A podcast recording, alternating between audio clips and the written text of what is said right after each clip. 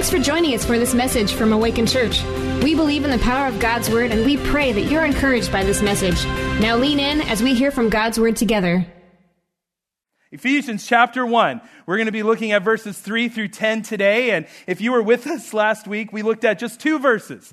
We looked at Paul's short greeting, his little introduction to this letter. And there was a lot to learn in just his greeting to us. We learned that uh, we all have a name and a calling. We learned that we all have a past as well, and we learned that we have an identity in Christ Jesus. And so we just looked at two verses. This week, though, we're going to be looking at seven verses. And I know what you're saying. Slow down. That's getting a little too fast. It's okay. I think we're going to be really good because I've called today's message Poor Millionaires. And um, because today, the set of verses we're going to be looking at are going to just tell us how rich we are in Christ Jesus. Because I believe there are some of us here in this room today, there's others watching online or in our mass only venue who are living life like poor millionaires. You don't realize the resources that are within your reach because we haven't taken advantage of the richness that's found in Jesus. It reminds me of a story I read earlier this week. It's a, by a, a, her name is Heidi Green. I learned a little bit about Heidi Green. You probably don't know who she is, but she was a woman born in the early 1900s, and she was known for her cheapskate ways. In fact, she was known as America's greatest cheapskate. Now, some of you might be sitting here going, No, I'm married to America's greatest cheapskate. And if you're like, neither one of us are really cheap, you're the cheap one, okay? So I'll save you a lot of arguments and fights. But she was known as America's greatest cheapskate. And you might be thinking, well, is it because she didn't really have a lot of money or she knew how to stretch every dollar? No, it wasn't that at all. In fact, Heidi Green also had another title, and it was known as America's wealthiest woman. In fact, when she died in 1916, she left an estimated 100 to 200 million dollars. That's a lot of money. I mean, if I got that, I'd probably be like, I'm set. Like, let's, let's get phase two, three, four done. Maybe we'll just buy half of Clarksville. Like, I think I'd feel pretty good with that set of money. But listen, if I did a little research and calculating, in fact, what I found out that if she died today, she would have left an estimated 2.3 to 4.7 billion dollars. That's a lot of money. But what's amazing about Heidi Green is she lived like she was poverty stricken. She would, uh, in the mornings, she, she would eat her oatmeal cold because she didn't want to heat up the water. She wanted to save the expense for it. In fact, one time her son had a severe leg injury, and instead of using all the money that she had to go to a clinic to get him cured, she drove around trying to find a free clinic. And his leg infection got so bad that they actually had to amputate his leg. She accelerated her own death because she didn't take care of herself either. She lived her life like she was bankrupt, destitute, destitute and like she was broke as a joke. Like there was no doubt about it. She lived like she was broke, but she was a multi-millionaire. And I believe that there are some of us here today who are living just like Heidi Green. We're rich, spiritually speaking. We are rich. But we haven't taken advantage of the richness that's found in Jesus. We're living like poor millionaires. And what Paul's going to show us here in our text, in these next few verses, is how much we actually have in our spiritual bank account. See, if you remember, Paul is writing this to a church in Ephesus, to the Christians, in a time and place in which it's really hard to be a Christian. It was hard to be a follower of Jesus at this time. And I think some of us, if we're being honest with ourselves, we would say the same thing we would say, man, it's really hard to be a believer in Clarksville or hard to be a believer in 2021.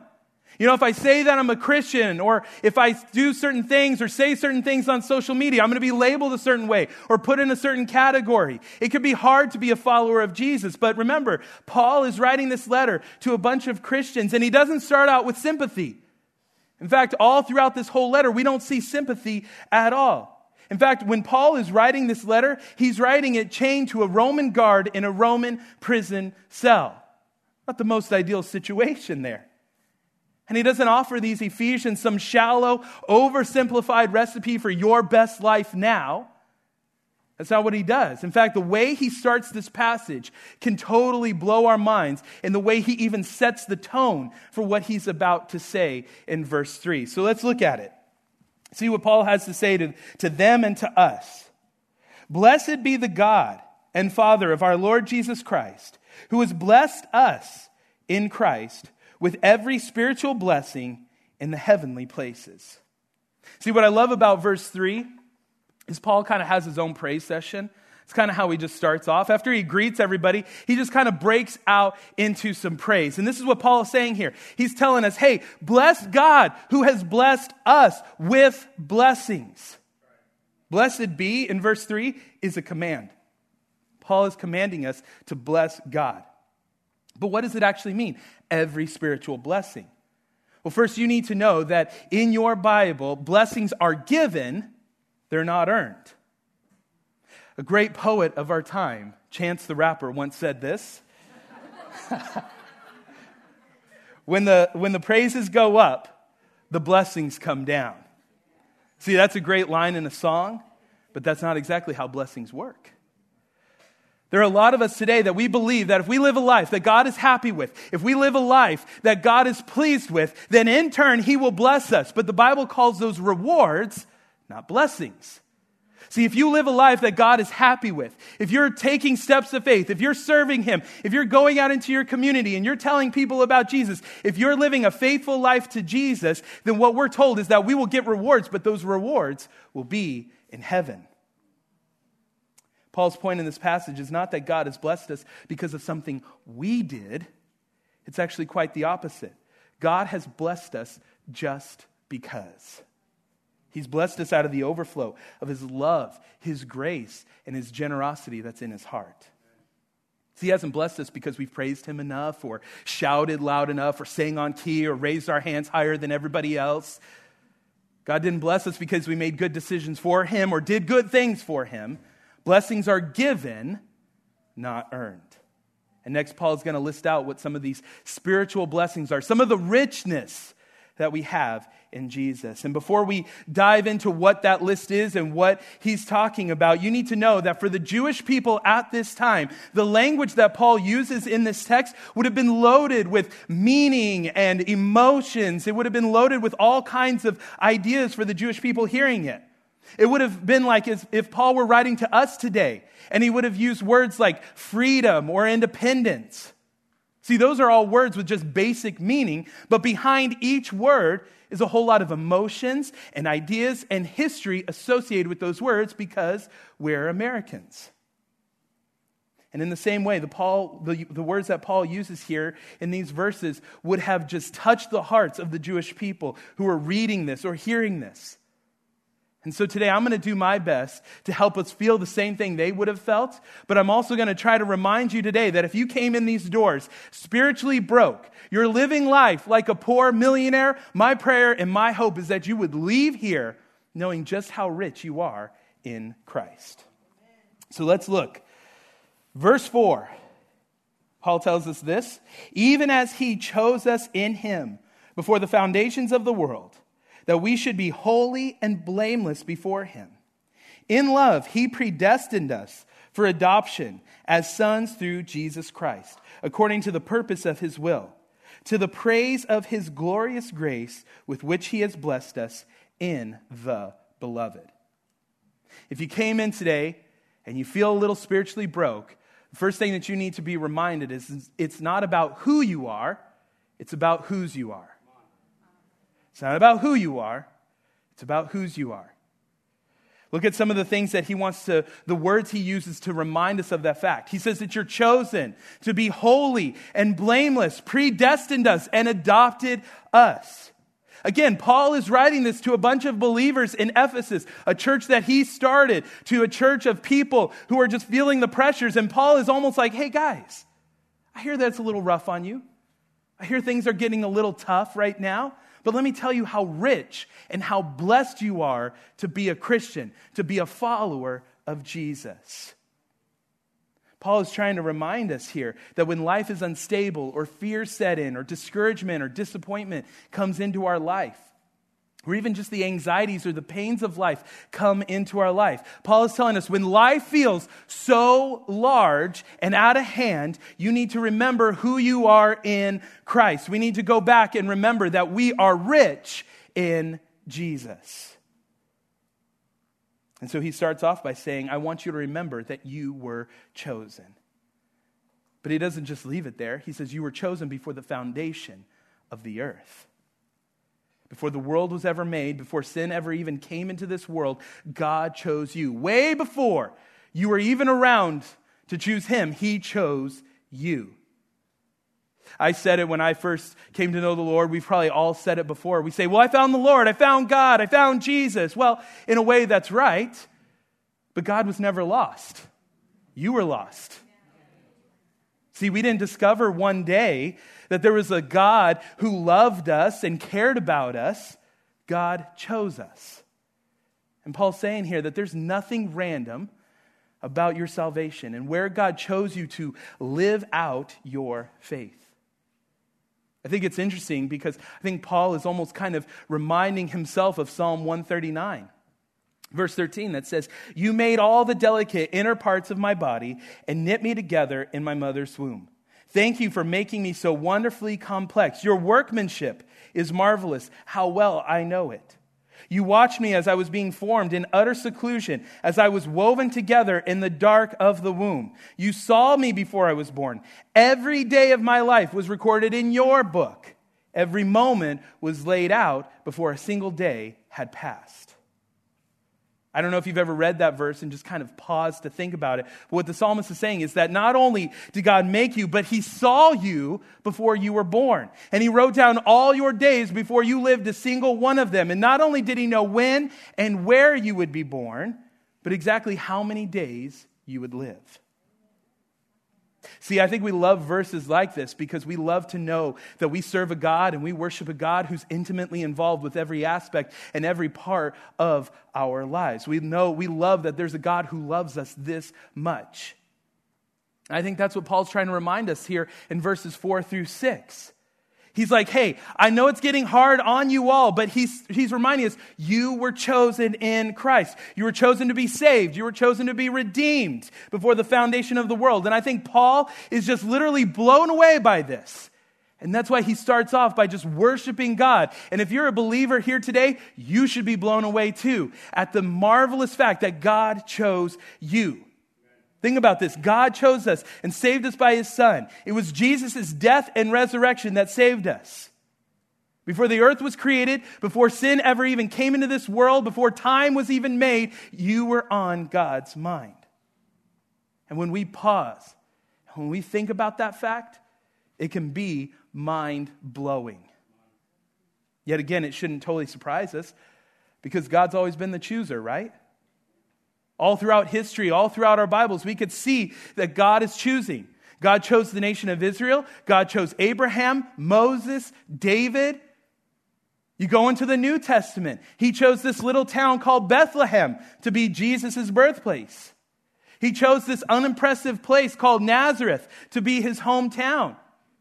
Later, he chooses the 12 disciples. He chose Paul. And if you've given your heart to the Lord, if you've decided to follow Jesus, he chose you. See, it doesn't make sense. And you might be sitting here today and you might be thinking, well, what did I do to deserve this? Why did God choose me? What value, what goodness did I have that God found in me to be called his son or daughter? I hope the answer isn't something that disappoints you or shocks you or anything like that or you're not surprised by my answer, but the reality is that there's nothing. There's no quality, there's no value, there's no goodness in you that made God choose you. It is clear by the best intentions and the high opinion we may hold of ourselves that God choosing us had nothing to do with that. God chose you before the foundations of the world. And you might be sitting here today and you might be thinking, well, I think the Lord made a little bit of a mistake here. I mean, you, you're looking at yourself and you see your flaws and your shortcomings. Just remember something you are still a work in progress. And he who began a good work in you will be faithful to complete it. God isn't finished with you yet. He's going to complete what he's begun in your life. God chose you and made you to be something, and he will make you into that. And you still might be sitting here and going, but why did God choose me? Why is it still that, what basis? Why did He choose me? Well, He chose you because He chose you. If that's too simple of an answer, look, we could get a more in depth answer uh, that God gave the children of Israel in Deuteronomy 7 7 when he says this why he chose the nation of Israel. He said, The Lord did not set his heart on you and choose you because you were more numerous than other nations, for you were the smallest of all nations. Rather, it was simply that the Lord loves you. That's why. God said, I love you. I chose you. And you might be sitting here and going, Well, I don't understand that. That's okay. I don't either. Welcome to the club, all right? But I think what Paul's trying to get at here is that we're supposed to rejoice, that we're supposed to celebrate, that we're supposed to sing. We're supposed to be caught up in all of these emotions because He chose us to be holy and blameless. He predestined us, He adopted us to be His children. And if you're a follower of Jesus, that should blow your mind today. You should want to stop for a moment and just give God a little bit of a praise break right now because He chose you. It's not about who you are, it's about whose you are. It had nothing to do with us and everything to do with God's grace and God's generosity. So if you're feeling spiritually bankrupt today, you need to remember whose you are. But here's the second thing you need to remember that you have been bought by Jesus. You've been bought by Jesus. Verse 7 says this In him we have redemption through his blood, the forgiveness of our trespasses, according to the riches of his grace, which he lavished upon us in all wisdom and insight. In these set of verses, I want us to focus on two words redemption and forgiveness. The word redemption simply means to buy back or to buy out of. I don't know if you've ever had your car towed for one reason or another. Maybe you were parked illegally and so they towed your car away, or maybe for you, you had a bunch of unpaid parking tickets and so the meter maid came around and she found the cash cow and, and had your car towed away because of all the unpaid parking tickets. And so then you had to go and redeem your car out of captivity. But when we read the word redemption in the Bible, that's kind of the idea here. That God has bought you back bought you out of your captivity. He has bought you out of your sin. To the Christians living at this time, when Paul would have used these words, it would have made them remember the story in Exodus when God redeemed the children of Israel, when he bought the children of Israel out of their slavery in Egypt. So when Paul reminds us in verse 7 that in him we have redemption, he's telling us that our sin has put us in a place that we don't want to be. He's telling us, remember that our spiritual freedom has been purchased by Jesus. I've heard it said this way that sin takes you farther than you want to go, keeps you longer than you want to stay, and will cost you more than you want to pay. See, for those of us who are saying amen, we've experienced that firsthand. We understand what that means. Some of you here today, you don't realize it, but you're there right now. The point that Paul's trying to make in this passage is that on our own, we all end up there. We all need to be redeemed out of our sin. We need someone to come in and purchase us out of our sin. Some of us are here today, and we need to be bought out of alcoholism. We need to be bought out of pornography. We need to be bought out of drugs. We need to be bought out of anger, greed, the lies. All of us sin. All of us fall short of the glory of God, and we all need to be bought out of something today. See, what we don't need is we don't need a slight behavior modification. We need redemption. We need to have somebody come in and purchase us out of our sin. And the way that happens is what Paul mentions next when he says, uh, through forgiveness of our trespasses. See, redemption happens when we need our sins forgiven. Whenever a wrong of any kind occurs, there's always a debt that must be paid. So let me illustrate it this way. Uh, I've been playing uh, guitar for about 25 years of my life and uh, it's something that I've always loved and always enjoyed. Uh, in fact, my wife can attest to this. I have a very bad guitar habit collecting thing happening in my house right now. Uh, over the last 25 years, I've collected many, numerous guitars, and I have the guitar that I first learned on, all the way up to what my dad recently bought me a couple years ago. He bought me a, for my 30th birthday, he bought me a Gibson Hummingbird guitar. So I love those guitars. And uh, he also bought me a Gibson prototype guitar. And this guitar is very valuable. It's very rare. They only made two of them. And so I have number two hanging up on my wall. And so these were gifts that my dad just happened to give me because he supports this bad habit. So I often tell Jen, it's not me. I'm broke. I can't buy these types of things. You got to talk to my dad about this one. But I have this guitar hanging up on my wall. So let's say you come over to my house and we're kind of hanging out, and maybe I'm showing you some of the rooms of the house, and you see this guitar hanging up. And you're like, oh, I had no idea you played. I play a little bit. Do you mind if I dabble on this guitar? And I could say, sure. Go ahead, play away. And you could start playing this and you could really be enjoying all the sounds and the tones and just feel like all the chords sound heavenly as if this was the Lord's guitar himself. And so you're just enjoying it and you're playing it and then all of a sudden you just think that you're on the world tour. You're with some band and you just start swinging the thing around. You start bashing it against the walls and the next thing I know, my treasured guitar is broken. Now when I see this, I'm going to have to remind myself of a couple things. One, that I'm a Christian so I better be careful what I say. and two, that I'm a pastor, so I better be careful the words that I say as well. But when I see this, uh, uh, uh, there's a debt that's generated when that happens. And because of that, there's a debt. Either you have to pay for this, or I have to pay for this. You could say, well, number three, or you could just tell me not to worry about it. And I would say that's a very bold and audacious thing for someone to say who comes in and just breaks guitars as they want to.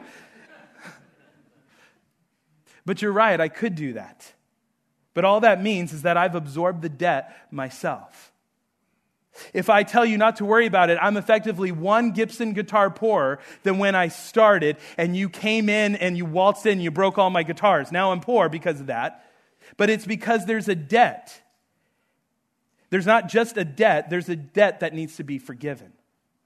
Listen to this true forgiveness always comes at a cost to the one who's forgiving.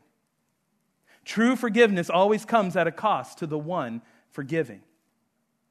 To forgive someone means that you're absorbing the debt that the other person created. And so, what the Bible tells us is that Jesus forgave us of our sins when he died on the cross for us. And that doesn't mean that Jesus just shrugged it off. It was like, oh, it's no big deal. No, he didn't do that at all. He absorbed the debt that all of us created. It was your sin last week. It was your sin this morning. It was the sin on your way to church. It's the sin that you're going to commit tomorrow. It's all of those sins he absorbed into himself. And what we get in return is we get forgiveness and redemption because of what Jesus did for us on the cross when he took all of the punishment that we deserved. And let me just say, this isn't just a theoretical cost either, it was a physical cost. To receive redemption and forgiveness, Jesus had to shed his very own blood. And that was what was accomplished on the cross. But what Jesus did on the cross doesn't just stop there, it gets better. Look at what Paul says that it leads to. In verse 9, it says, making known to us the mystery of his will, according to his purpose which he set forth in Christ as a plan for the fullness of time to unite all things in him, things in heaven, things on earth. So, what Paul is getting at here is what Jesus did on the cross, he doesn't just do for our sake. It actually doesn't conclude with us. It actually has a bigger and fuller purpose than that. And here's the last thing you need to know that you are part of God's great plan. You are a part of God's great plan. Paul is telling us because we've been redeemed and forgiven, God is making known to us the mysteries of his will. They were once hidden, but now they are revealed to us. And his blueprint is to ultimately unite everything under Jesus, all of his creation under the name Jesus. See, I think if you were to paraphrase verse 10, we could say that God's plan is to put things back together. Because by saying that God is going to put things back together, we're implying that things currently aren't the way they should be, and they're broken, and they need to be put back together. Now, I don't think that statement requires much convincing, but just to, to make a case, let's look at our world right now. Our election this last year proves to us that our country is more divided than it ever has been before. But I think more importantly, what it reveals to us is that we as Americans have no clue how to respectfully talk to one another when we disagree with one another. We have no idea how to communicate with one another. And so the way we talk to one another is broken and needs to be put back together. Another example. Well, we would love to believe that racial tension in our country has come a long way since our founding fathers. It's become apparent over the last few months and few years that there is a massive gap that needs to be bridged, specifically speaking, between black people and white people. And so race in our country is broken and it needs to be put back together again. We've also seen that we have a horrific history of sexual violence in our country. And it has been suppressed for far too long and silenced in far too many ways. The way a lot of people exhibit and express sexual desire in our country is broken and it needs to be put back together. See, even in a general sense, more marriages and families are broken, divorce is rampant. Uh, fathers are deserting their families. The way we do marriage and family is broken, and it needs to be put back together. And that's just here in America. The reality is that our world, things have never been as they should be. There are things in our world that we haven't even touched the disorder or the brokenness going on in other parts of the world. The evidence could go on for miles and miles and miles. But what's clear to us is that as the world, as it stands right now, is broken, and it needs to be put back together again. In fact, for many of us, the brokenness we see on a regular basis seems so constant that the promise of God trying to put things back together seems almost like nonsense to us. It feels so radically different than our current realities. It sounds like a fantasy to us, but it's not. The basic idea is through God choosing us, adopting us, redeeming us, forgiving us, He's also now recruiting us in His plan for all of creation to unite all things under Jesus, to put things back together. So, what God is doing in our world is way bigger than giving some people a free ticket to heaven. That's just one aspect of it. The purpose in what God has done for us is to make us a part of putting this world back together. We're now a part of God's great plan. He's invited us into that. See, for me, growing up in the church, I, uh, the one thing I knew everybody wanted me to do was to accept Jesus. And after I accepted Jesus, I knew everybody wanted me to get baptized. But then at that point, I thought we were good to go. There really wasn't much clear direction for what to do next. I mean, there was this vague sense like, hey, you need to keep coming to church, and that is important. We need to keep growing with one another. And that there were times that this vague sense that I needed to bring people with me, and that is true. We need to bring people with us because other people need to accept Jesus. But the one thing that it felt like this whole thing was designed to do was centered around this one thing, and that was to get people to accept Jesus. But as I've studied this verse today or this week, God's plan is not just to get people to accept Jesus. Listen, He wants you to do that. If you're here today and you are far from Christ, if you don't know Him as your personal Lord and Savior, listen when I say this. He wants you to experience that. He wants you to come to Jesus to experience His grace, His love, His mercy on you. He wants you to experience that, but that's not the end goal of our life. That's just the starting point. Accepting Jesus is the starting point. And by accepting Jesus, by choosing and being adopted and redeemed, and by Jesus forgiving people, it's God's ultimate plan to unite us in all of creation under the name Jesus, to put things back together. But to get things put back together, you need to be put together as well. See, all of time is marching to this end goal, to this event, and it's called the second coming of Jesus. Everything. There's no mistake. Person who's in the White House, you sitting here today in your seat, the leaders that we have, the, the job that you have that brought you here. Everything, every piece of your life is falling to an event, and that is the second coming of Jesus. And you're here today. You are either united with Christ or you're, you're not at all. You're not united with him. If you're a Christian here today, you've received Jesus into your life. My, what I think Paul is saying to you, and my challenge to you here is today that you should rejoice, that you should worship, that you should praise God because of the many blessings that he has given you, because you are rich. My challenge to you is stop living like Heidi Green. Stop living life like a poor millionaire and start cashing in on the riches that Jesus has for your life. And if you're here today and you're far from Christ and you don't know him as your personal Lord and Savior, then we need to go to the starting point. You need to accept Jesus into your heart and into your life. Today, you may have walked in spiritually broke, but today I want you to experience the fullness and the richness that Jesus has to offer you. He will take all of your sin, He absorbs all of that, and in turn, He's going to give you His grace, His mercy, His love, His forgiveness, and He's going to redeem you today.